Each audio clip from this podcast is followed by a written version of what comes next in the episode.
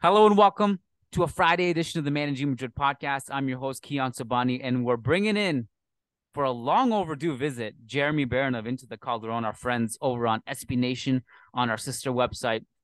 Uh, this is our third derby of the season coming up tomorrow at the Bernabeu, and it's uh, it's incredible that we haven't gotten together yet this season, especially given how much has happened. I mean, there's been a lot of drama, unfortunately, behind the scenes. Um, hopefully tomorrow we can just talk about football and focus on that. That'll be that'll be nice.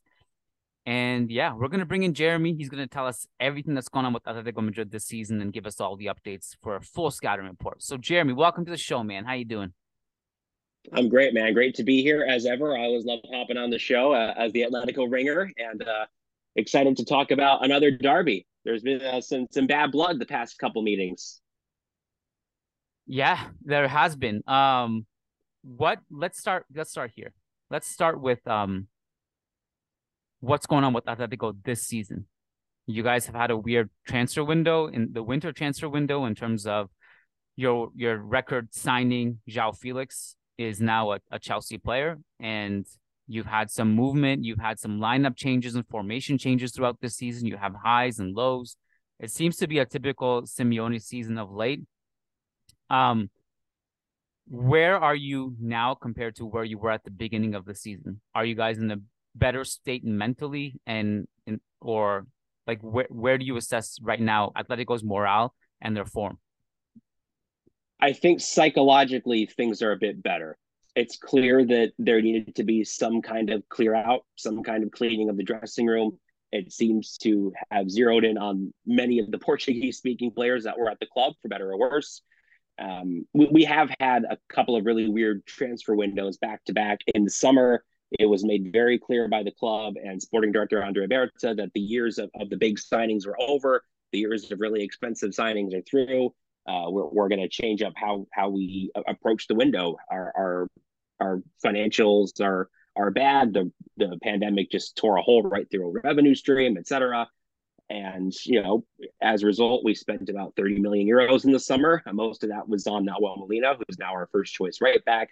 And in the winter, things got even weirder because we tried to be both buyers and sellers. Um, the selling had to come first. So Matheus Cunha is gone to Wolves.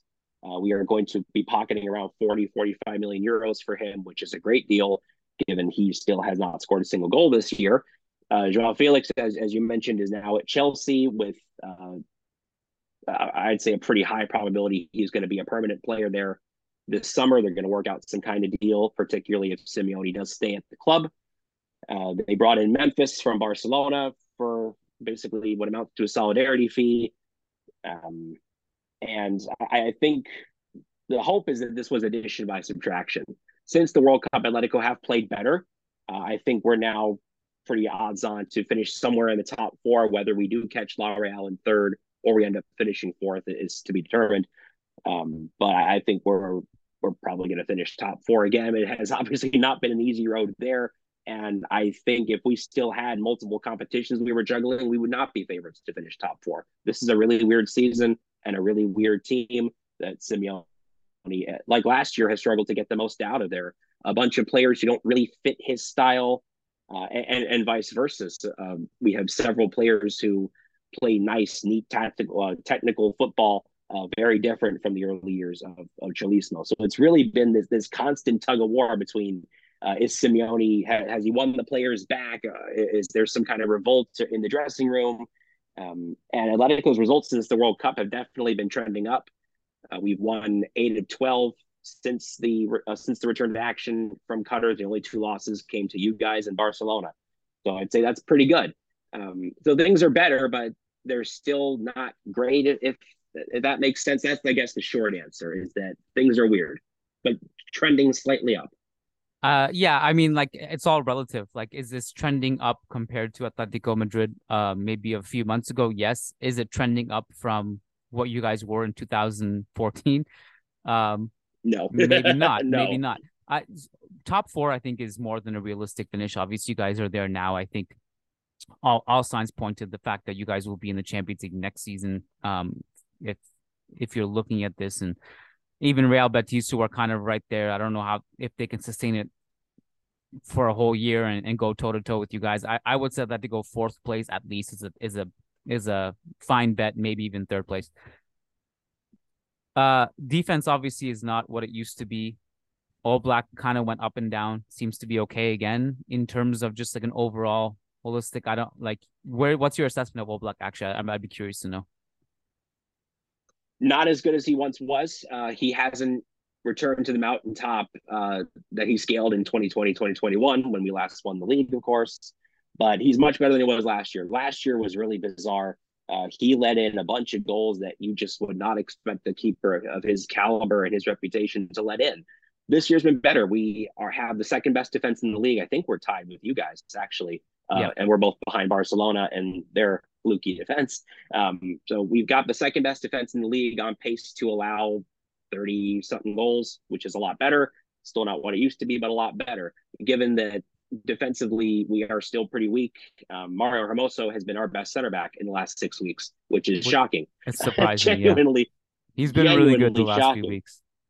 He has, um, and it's largely because he has tempered all of his uh, his headless chicken act defensively. He's calmed down positionally. He's so much better, and he's melded that with how good he is on the ball. There is no other player, let you know, let alone defender in this team who can play the ball out of the back like he can. So Hermoso coming back in has oddly enough given us a lot of stability. Uh, Oblak uh, again isn't quite back to his best, but he made a couple of really sharp saves last weekend against Athletic, and he was really good against Celta the previous weekend.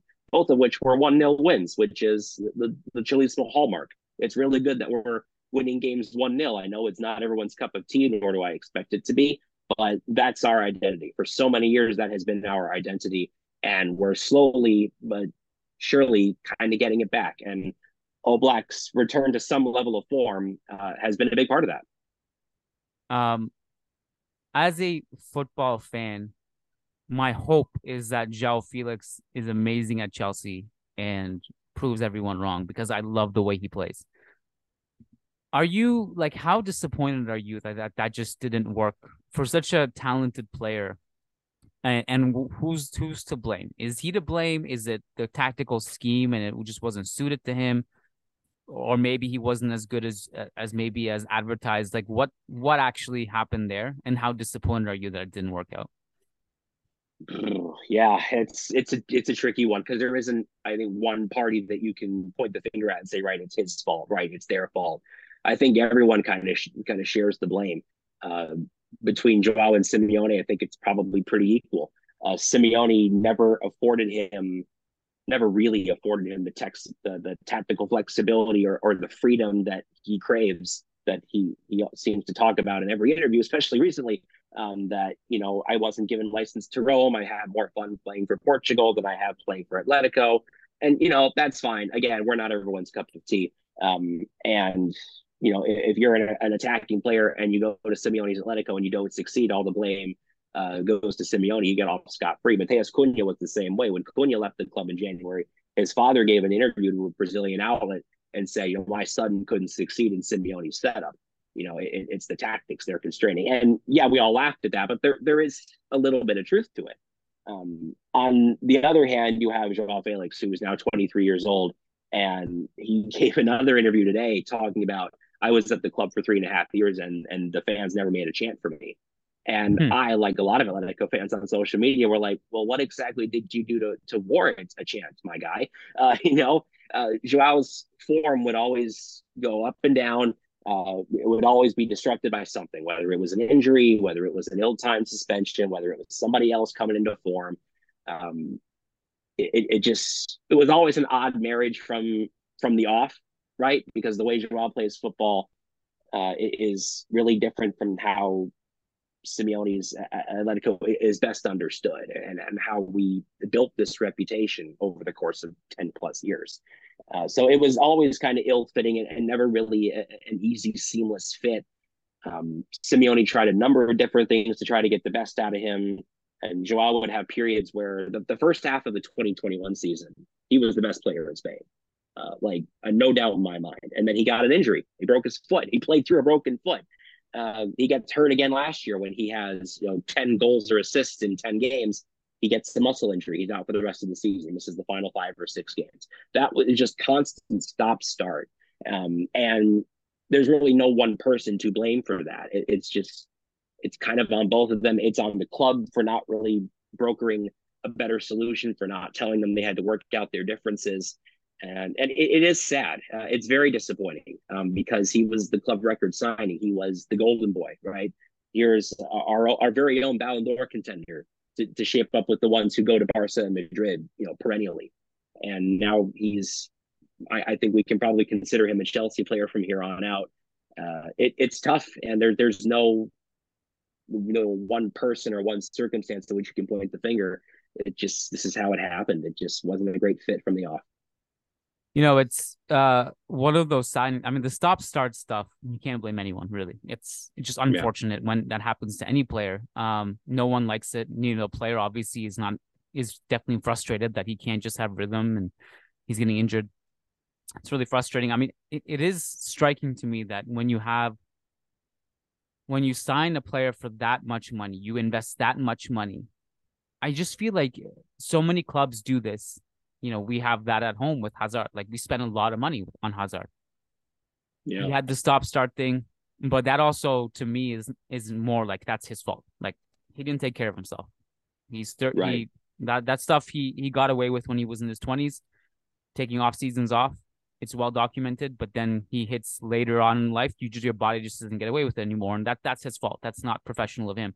So I can actually, I feel like I actually can, we can point blame, like to point the finger at him for that. But um but it just does amaze me when a club invested that much in a player. That there isn't really it doesn't seem like sometimes it's well thought out. Does this player fit? Is this the player profile we're looking for? Because if you're spending that much money you better be damn sure you know what i mean? Yeah. And so like i some sometimes my mind just goes to these places. Like i often think like what happens if atletico just take that money let João Felix go somewhere where he would actually thrive, and then just sign every single dream player that Simeone wants for that money. You know, you could get like three or four, three or four people like the the Sauls, the Koke's, the Llorentes, and or try to try to find the next Godin, the next Gimenez, etc., the next Filipe Luis. Uh, mm-hmm. Um, so that that that's just a, a thought that enters my mind often. That's uh, that's what I do. Yeah, and and, time. and that too is what I would do if I were running the club, Kiyan. But I'm not. Uh, Atletico's transfer strategy uh, has always been very reactive.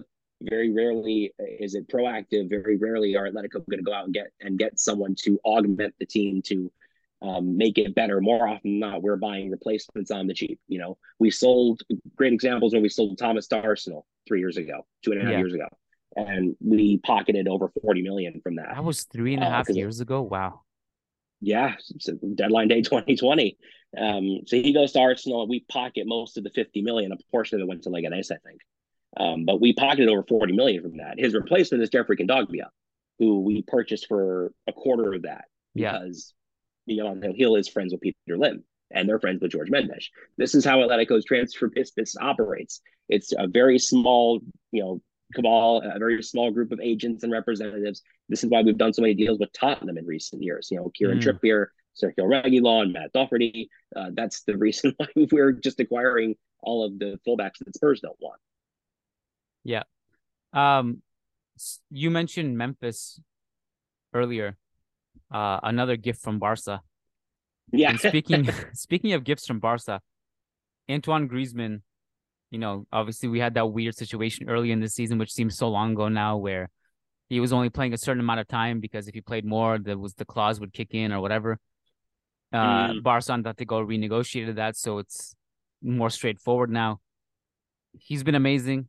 Just looking at the numbers now, top four in uh, expected assists, top four in through balls, top three in key passes, top five in like almost every offensive metric. He's been really good. I mean, you can just watch him and and you don't have to talk about those silly stats. He's been really good. Um, how important has his resurgence been, and how far away is he from old Griezmann? Is he there yet?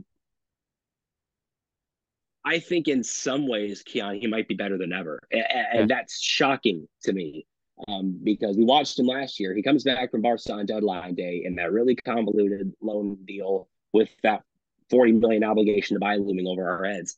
And he has a really difficult season. It's disrupted by injury, which happened in, in a Madrid derby when Dani Carvajal tackled him. And that interrupts his readaptation. He's out for a couple of months. Uh, he finds some form at the end of the season, but it's largely a really disappointing campaign. And there was legitimate talk over the summer: Are Atletico going to try to offload Griezmann? Uh, how much resistance will they face from Simeone? Um, but the season starts. He's playing only half an hour each game until you know it, deliciously petty. But until they renegotiate with Barca, he's playing only half an hour a game. He starts the season with a goal at Getafe, and he's just taken off from there. Uh, Griezmann has meant everything to us. Again, uh, he has rebuilt his game again. He's readapted. He's made himself into a new player for like the third time in his career, his second time under Simeone and Atletico. Um, and the goal he scored against Athletic last weekend was vintage Griezmann. Um, the one thing that has kind of left him the past 12, 18 months has been his finishing ability, but he scored a fabulous solo goal against Athletic last weekend. Just the slaloming run down the left, kisses it off the base of the far post and in. Um, so you know maybe I should keep my mouth shut about his finishing ability because he's still got that in his locker. Uh, yeah, without Griezmann, I don't know where we'd be in the table. But we certainly wouldn't be fourth. Um, he is once again essential to Simeone. The entire attack goes through him. Uh, he has been recently shuttling between midfield and the forward line in a 4-4-2 slash uh, 4-3-3 that we've been employing recently, and it's generated pretty good results. The team is playing better, still not great, but playing better. Um, Griezmann has taken on more of a leadership role than he did in his first stint here, which has also been really important. He's helping to to bring players like Pablo Barrios through, uh, one of the most promising players in our academy who just got Looks a professional good. contract. Yeah, Barrios has been awesome. It's it's really exciting. Um, Griezmann's taken on that leadership role. He's reassumed that mantle of responsibility uh, that was so heavy on him in his first stint with us when he was, um, you know, Ballon d'Or podium finisher. Um, he's basically more of a roaming eight, a, a playmaking, do it all kind of eight now, uh, but he's still super effective. Like there aren't many superstars like him, players with his kind of rep, who will track back, who will pull fullback or wingback duty when the coach asks it of him. Uh, Griezmann is, still appears to be in great physical shape.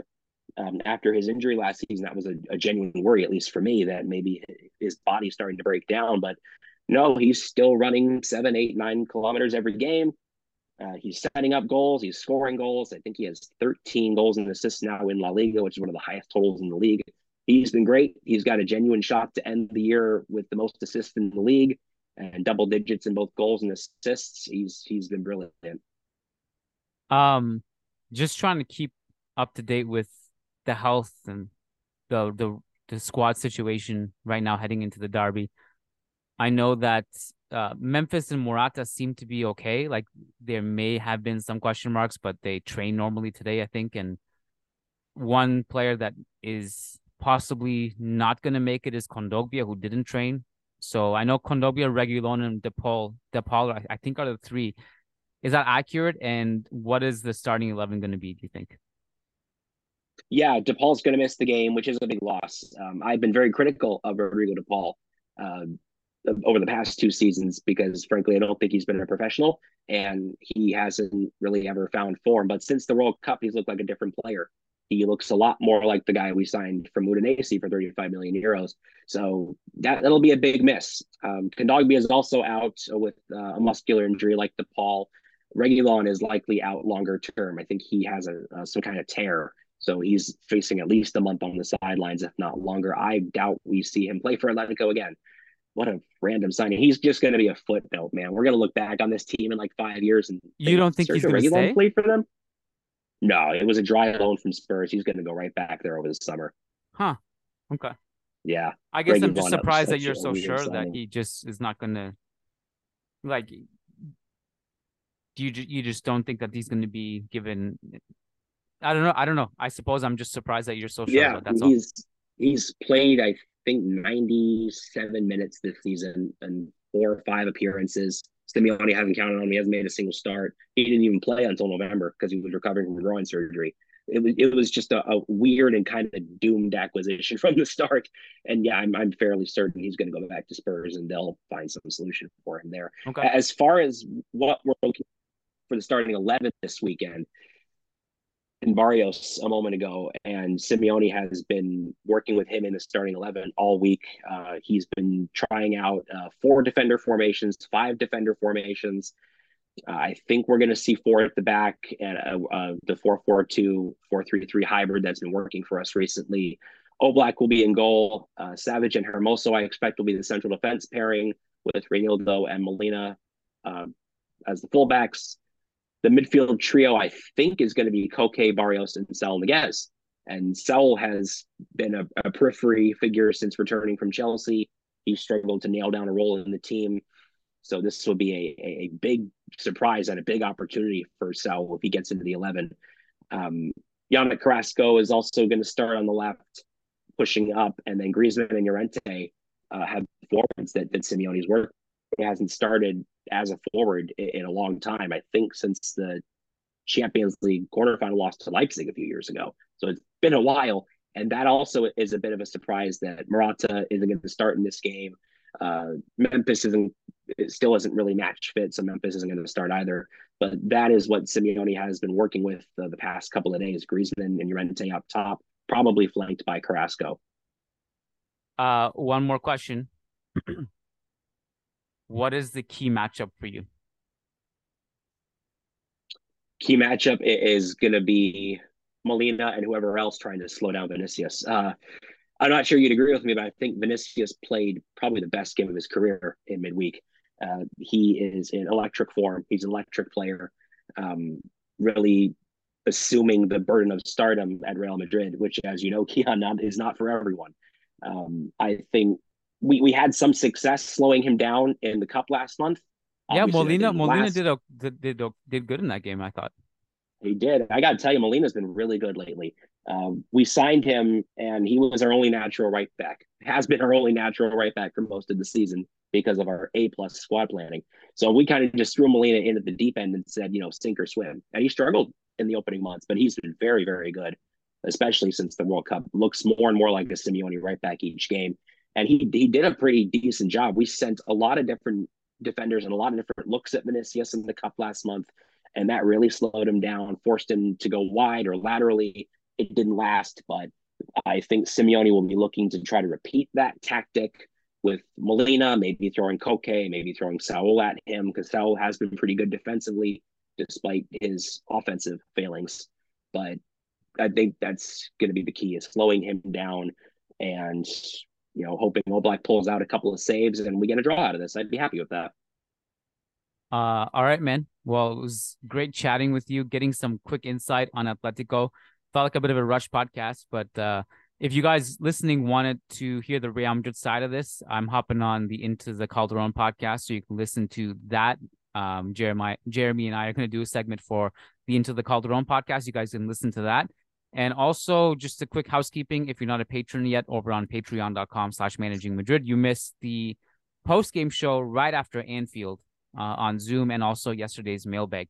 Jeremy, I wish you were in Madrid, man, because uh, tomorrow after the game, Sam Leveridge and Ewan and I are going to get together for the post-game show, which is Universes Crossing, because uh, Sam and Ewan both also write for Into the Calderon, and they do work for Managing Madrid. So, uh, it would just be awesome if you were there too, man. I, it would have been really, really cool to have you up here. So, I uh, hope you hope you can make it out soon. And uh, it was a pleasure having you on. Thanks so much for giving us some of your time, man. Absolutely, man. Great to be here. Thanks for listening, everyone. And before we send you along on your way and wrap it up here, we wanted to give a quick shout out to our patrons over on patreon.com slash managing Madrid, the ever-growing Real Madrid family that is being built there is incredible. And we're really thankful to be on this journey with you guys. So, shout out to all of our patrons who get a ton of bonus content. If you want to get in on the action, go to patreon.com slash managing Madrid. And a specific shout out to these $10 plus patrons because if you pledge $10 or more, not only do you get guaranteed responses to your questions, but you also get a specific shout out on the podcast. So, shout out to these $10 patrons as follows Brandon Alvarez, Willie Reed, Will, Will Sousa, Way Pairing, Tobias Arroyo Botcher, Taleb Salhab, Tahmid Kalam, Sujai Wani, Sumanchu Singh, Sheikh Hatiri, Shamil, Shabazz Sharapov, Sergio Arispe, Santos Solorzano, Samuli Justin, Samer Z, Said Mahad, Sai Mohan, Sasi Kumar, Rodrigo Balmaceda, Rishi D, Phoenix, Peter Powell, Paulo Fierro, Patrick Odayafari, As- uh, Nico Laxo, Oscar Barrera, Mowgli, MJ Diego, Marin Myrtle, Michael Zinberg, Nicholas Moeller, Matthew Atkins, Martin Ridman, Magnus Lext, Logan Stahl, Leon Stavronakis, Kunal Tilakar, Crystal Glass, Kevin Rivera,